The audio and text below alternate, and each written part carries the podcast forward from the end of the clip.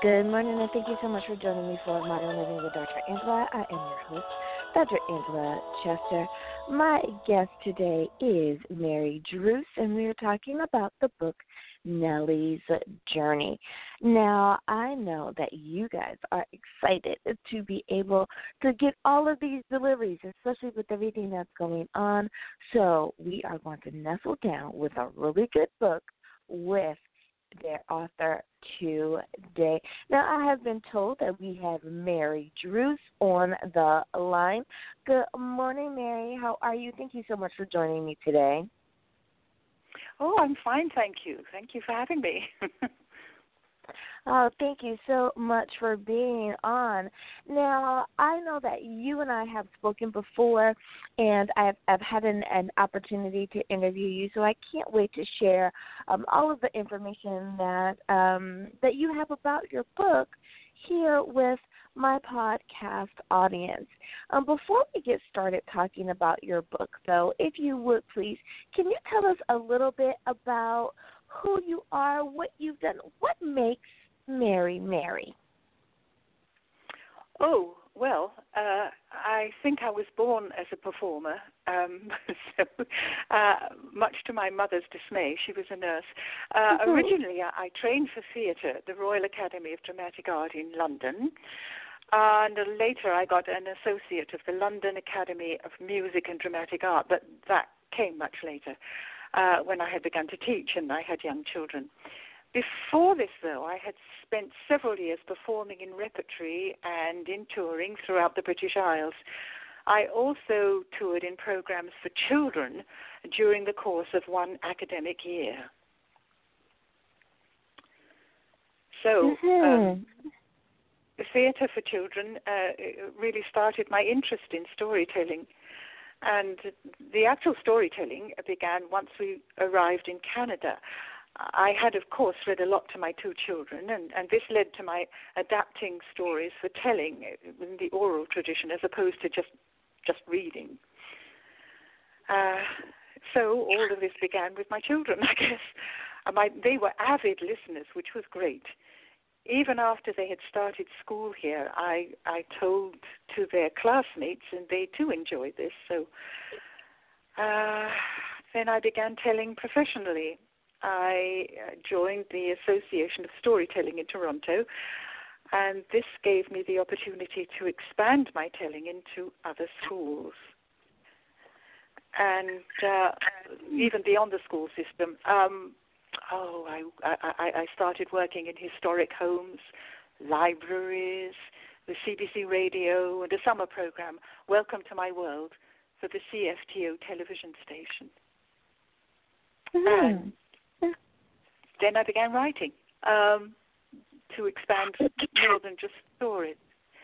Uh, I think we discussed before that that uh, I've done some playwriting, and uh, my first play, although it wasn't exactly a play, was a, was called Half a Thimble, really a piece for organ, voices, and bells, which was written in honor of the arrival of some historic bells from England. These to be installed in our St James Cathedral, where usually I sing in the choir, but of course all that's gone for the moment with the virus. Um, there had been, of course, other bells since the previous cathedral had been destroyed by fire in the mid 1800s, but these new ones were a gift and a cause for celebration. It was amazing, actually, because during the fire, it was a huge fire. It destroyed a whole lot of Toronto. Um, and all the people had were buckets and, and, and things to, to passing down the line to, to try and, and, and break it. But um, the heat had been so great that the bell itself, uh, which had been rung and rung and rung until the man could ring no more, had achieved nuclear fission. And all that had been left was a tiny scrap of metal, no bigger than a thimble. That's hence the title. Um, and I do have four more plays to my credit. Um, these are grouped together under the title Shakespeare's Women, uh, spelt, of course, with a Y, and uh, and they continue on with the lives of four of Shakespeare's female characters after the end of the plays. One of these, the letter, based on Hamlet, uh, has been featured as part of Guelph University's Canadian treatments of Shakespeare. And these were performed at theatre festivals in both Ottawa and Toronto, uh, as well as at storytelling festivals, again in both cities. So, Nellie's journey um, I, I'd never really thought of writing an actual novel. I was actually had begun studying for a master's degree in religion, and because of my background, was asked to direct a play with the younger people. Um, and so we did a scene from Deuteronomy, and that was a success, and they got top marks, and everyone was very pleased. But I began to think, really, I, I am just a performer. so, and then the, the novel began to sort of bustle in my head. So I left the course, and I'm really not sure how Nellie came about, but and certainly 80 years is a rather unusual time of life to begin novel writing.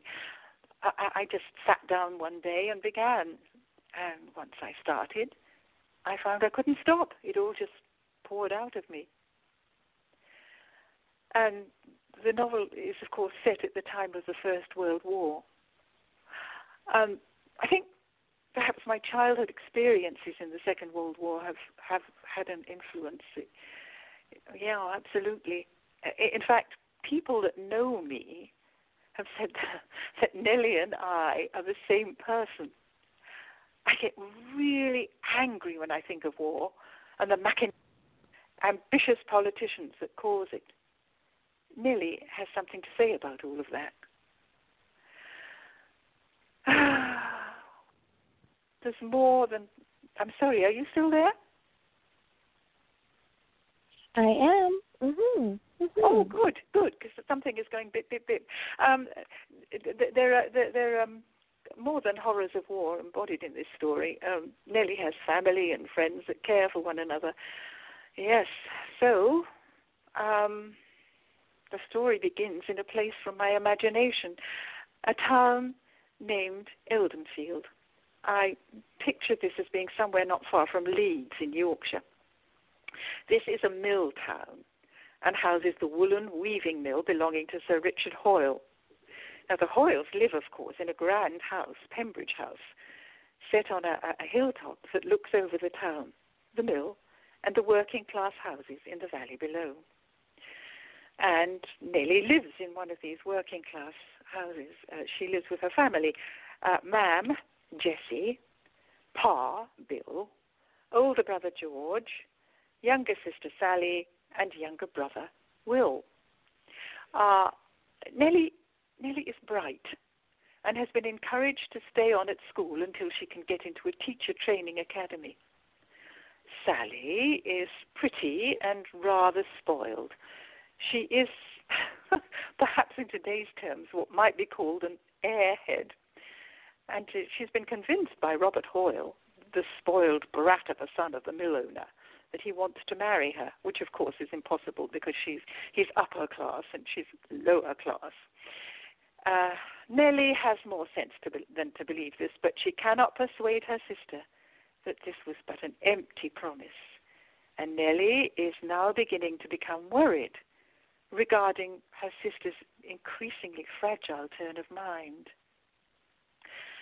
Uh, well, World War One is declared, and life now changes for everyone. George signs up to fight, and so Nellie must take his place as a worker at the mill. Her dreams of scholarship seem now to have come to an abrupt end.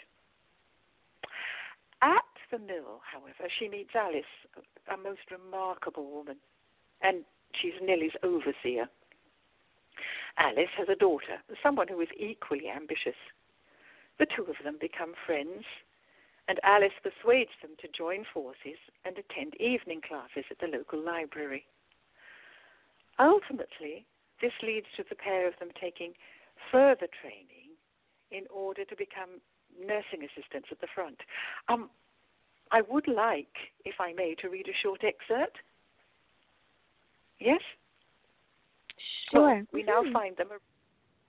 Good. We, we now find them arriving in France and on their way to the hospital. Now, Nellie writes in her diary Boulogne was rainy and muddy, with people both coming and going.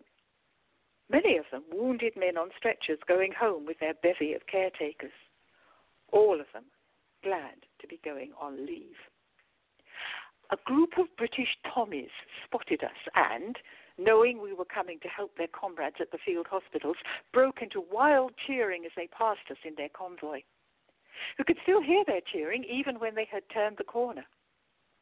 It was very touching and made us feel humble as we thought of the task ahead of us.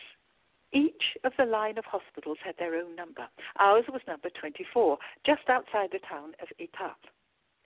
On our arrival, we were shown to a rather primitive accommodation, a wooden hut, and we began hanging our clothes on the nails hammered into the walls. The only patients left here at the moment are those too weak or maimed to be moved. Most of them, we have been told, will probably be dead quite soon, and so will never see home again. When we were told this, I found myself tearing up, thinking, of course, of George and now Will. I noticed that Penny was like to cry as well, but we were both interrupted by head nurse Haynes. Oh, a battle axe, if ever there was one. That's enough you two. If you're going to cry every time that a man dies, you'll be of no use to us and might as well return home right now. So, of course, we sniffed heartily, chorus, yes, Nurse Haynes, and promised to do better. There was a rather doubting hmm from Haynes. She looked us up and down as though to say, Look what the cat brought in now. Then, rolling her eyes to the heavens, she strode off back to the wards. And so, the adventure begins. Uh, there are, of course, some subplots in this story. Uh, several of them, in fact. There is, there is Sally's breakdown when she finds that Robert is now affianced to Vivian, daughter of the Earl and Countess of Marchmont. Alas, a most unhappy arrangement for Vivian. And we are happy to find eventually that Robert experiences a comeuppance for his appalling behaviours there is Sally's recovery as she goes on to make something of herself. Then there is Nellie's attraction to Harry, the pacifist stretcher bearer who encourages her to follow her dreams before himself disappearing into the unknown. There is Billy, the gardener's boy at Pembridge House, with his dog, Scruffy, well named, who manages to save George from a rampaging bull this actually is based on something that happened to me. I was three years old and I'd been put down to live at a farm in the country. This to avoid the bombing in London. My parents, both nurses, were working for the Ministry of Health, so had to stay in London. I was put into the charge of a lovely old English sheepdog. He really took care of me following me around wherever I went. We used to sit with me snuggling into him on sunny days. One day, I disobeyed orders and wearing a red knitted frock my mother had made, I wandered into the field where the bull was kept. Well, you can guess the rest.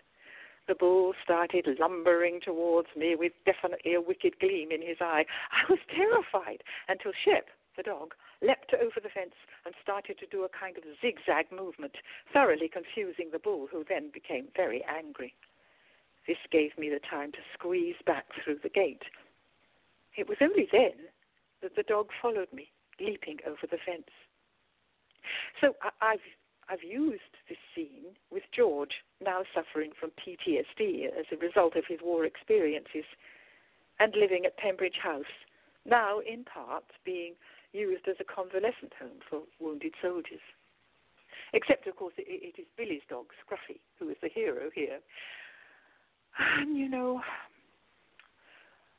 for some time during the preceding years, it had become rather obvious that the once powerful members of the British aristocracy had been losing their grip. Working people were beginning to flex their political muscles even women were calling for their vote to be recognized.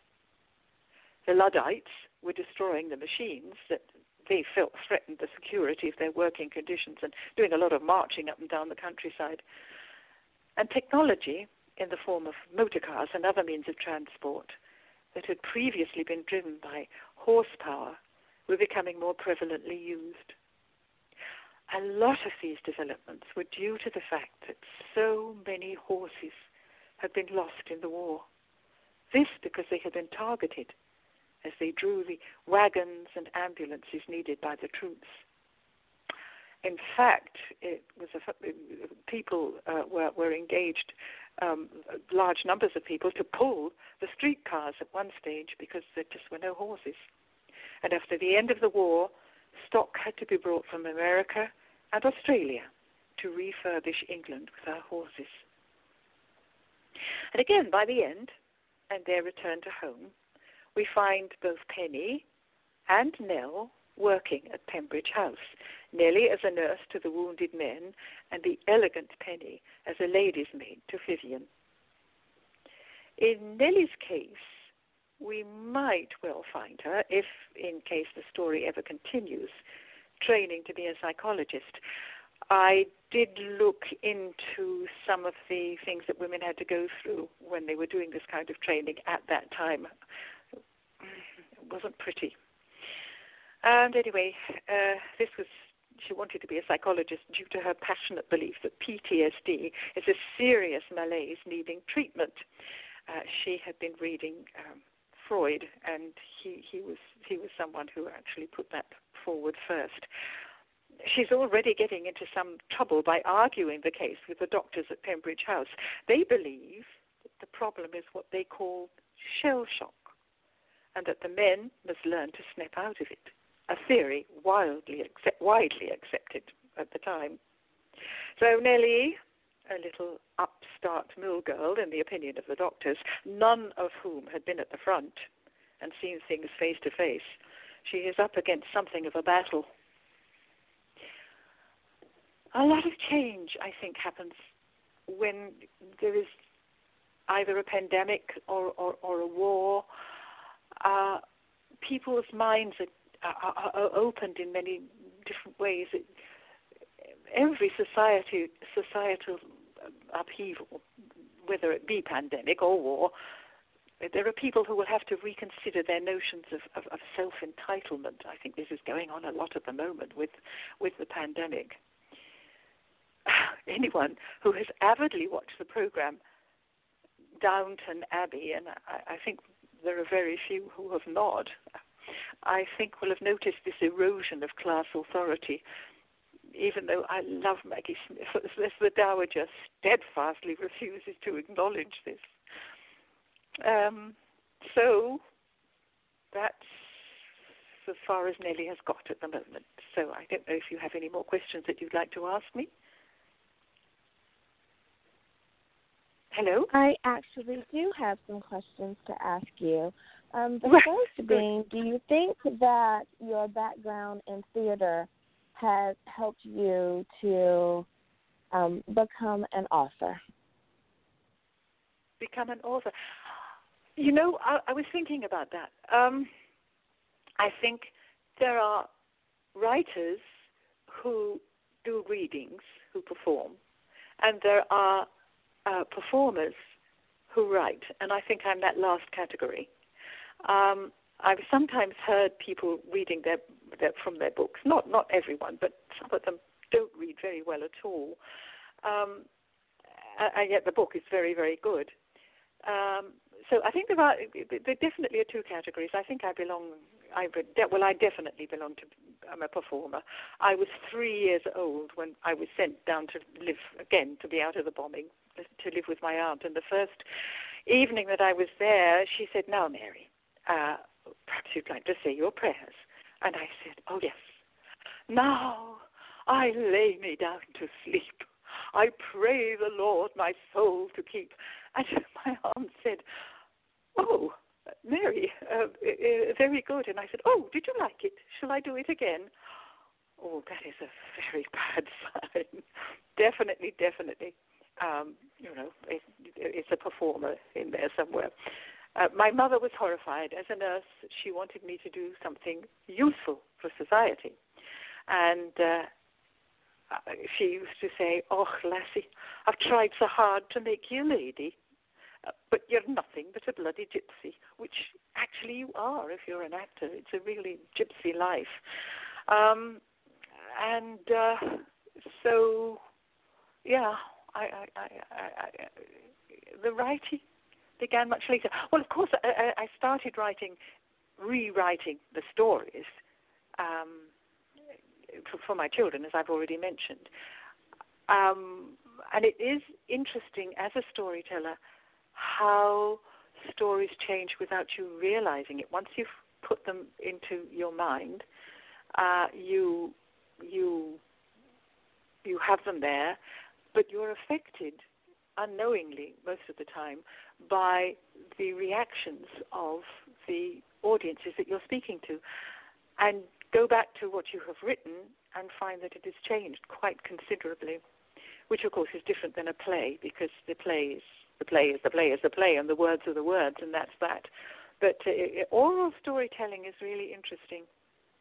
I'm beginning to get back into it in my old age um, because I, I rather enjoy doing that. Um, yes. Mm-hmm. So, mm-hmm. so that's where I'm at at the moment. We know that many times we notice Hello? that there is a change in society um, after after there has been a war. Um, do you think that you have written into your book? Do you think that you have written or included any change in the society? Does that happen in your book?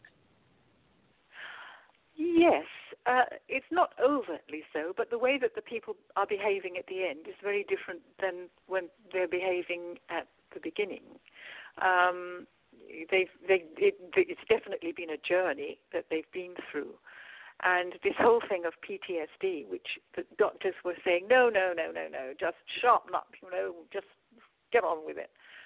Um, you've had a, you've had a couple of weeks rest, get back into it. Well, of course, that's not PTSD at all. It's it's a, a horrible thing, um, and and it, it can really damage people. And George is is damaged, and uh, we he's kind of on his way back uh, by the end of the book, but he still has a journey to go on.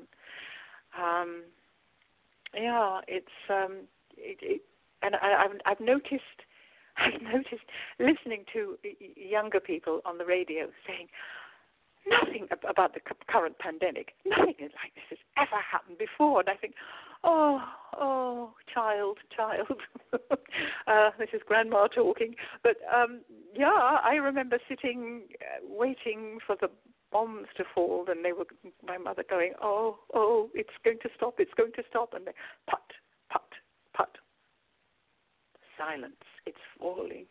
Oh, and my grandmother saying, Oh, the poor wee wains, the poor wee wains, we'll all be dead in the morning. well, we're not. We're, I'm still living. I did have some PTSD, though, which was interesting. Uh, I, I was seven when the war finished and got on with life. Uh, but uh, just, oh, I think it was 10 years ago, uh, the former president, your former president, um, Obama, came over to Toronto for the G20 meeting, and I was watering my flowers on the on the on the balcony, and I heard. It's the sound of war. And then these three huge grey helicopters, the color of war, came right over my head, and I dropped my my watering can, and I rushed indoors, and I was I was sitting in my chair and thinking, oh my God, PTSD, and it took all that time to come back, and I think that this is going to be happening with this pandemic quite a lot eventually, but you know, it's what we're stuck with, and we have to get on with it. So. Uh, you know, people are mm-hmm. when people are, mm-hmm. are, yeah, Well, Mary, yes, people I are have asking. to say thank you so much for spending time with us today and coming on and telling us about your story, Nellie's journey, about your book. I'm sorry, Nellie's journey. I I have really enjoyed your storytelling, and I think that um, our listeners have enjoyed as well. Now, I know that we can pick up a copy of your book um, on Amazon as well as we can go to your website, marydrucestories.com. Thank you again so much for being on Modern Living with Dr. Angela today. Thank you very much indeed. It was fun. Thank you. Alrighty, everyone, we need to take a break. We'll be back right after this. Have you ever been stuck on the side of the road for hours waiting for a tow truck to get to you? Have you ever had to get towed to a local mechanic you don't know or trust? Motor Club of America is a different kind of roadside assistance that offers towing up to 100 miles to the shop of your choice. And they get you towed within 40 minutes of when you call. They also have emergency room, in hospital coverage, and much more at very affordable rates. To find out more, go to motorclubofamerica.com slash Elijah1. That's motorclubofamerica.com slash E-L-I-J-A-1 right now and experience a better way to do roadside assistance. It is time to step out and do what God has told you or called you to do. He said, All things are possible to them that believe. Faith without works is dead. It is time to get up and it is time to start moving. There is ministry. There are entrepreneurs. There are writers that are listening in. Whatever the vision is, whatever the dream is, you were made for greatness. You got to get out of the box. Catch up on the past episodes of Bridging the Gap podcast, available on iTunes, SoundCloud, TuneIn Radio, Stitcher Radio, Google, and more. And don't forget to tune in every Monday night at 7 p.m. for the latest episode with your host, yours truly, Sean Laurie Moore. Join our encouragement community at www.sheroyalministries.com.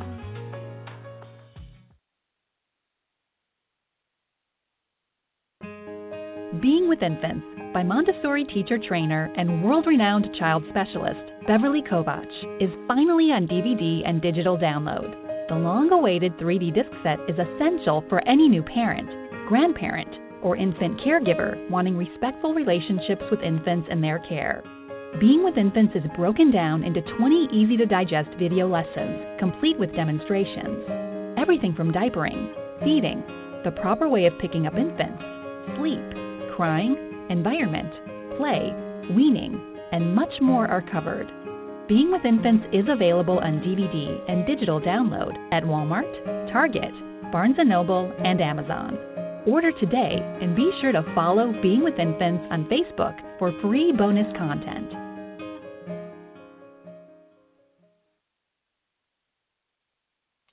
And we are back. Thank you so much for joining me for Modern Living with Dr. Angela. I just want to do a quick shout out to my countries that have made the leaderboard this week. So thank you so much, EUSOA, my home country, for coming in in the number one spot.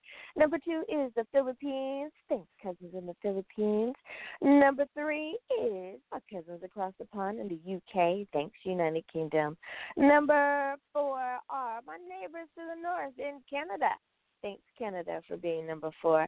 And last but certainly not least is Australia. Thank you, Australia, for making the leader board. Thanks so much to each and every one of you who tune in every every week to make our show an international success. May you continue to have great mental health, and may you do it with a really good book. Until next time, everyone, have a great day.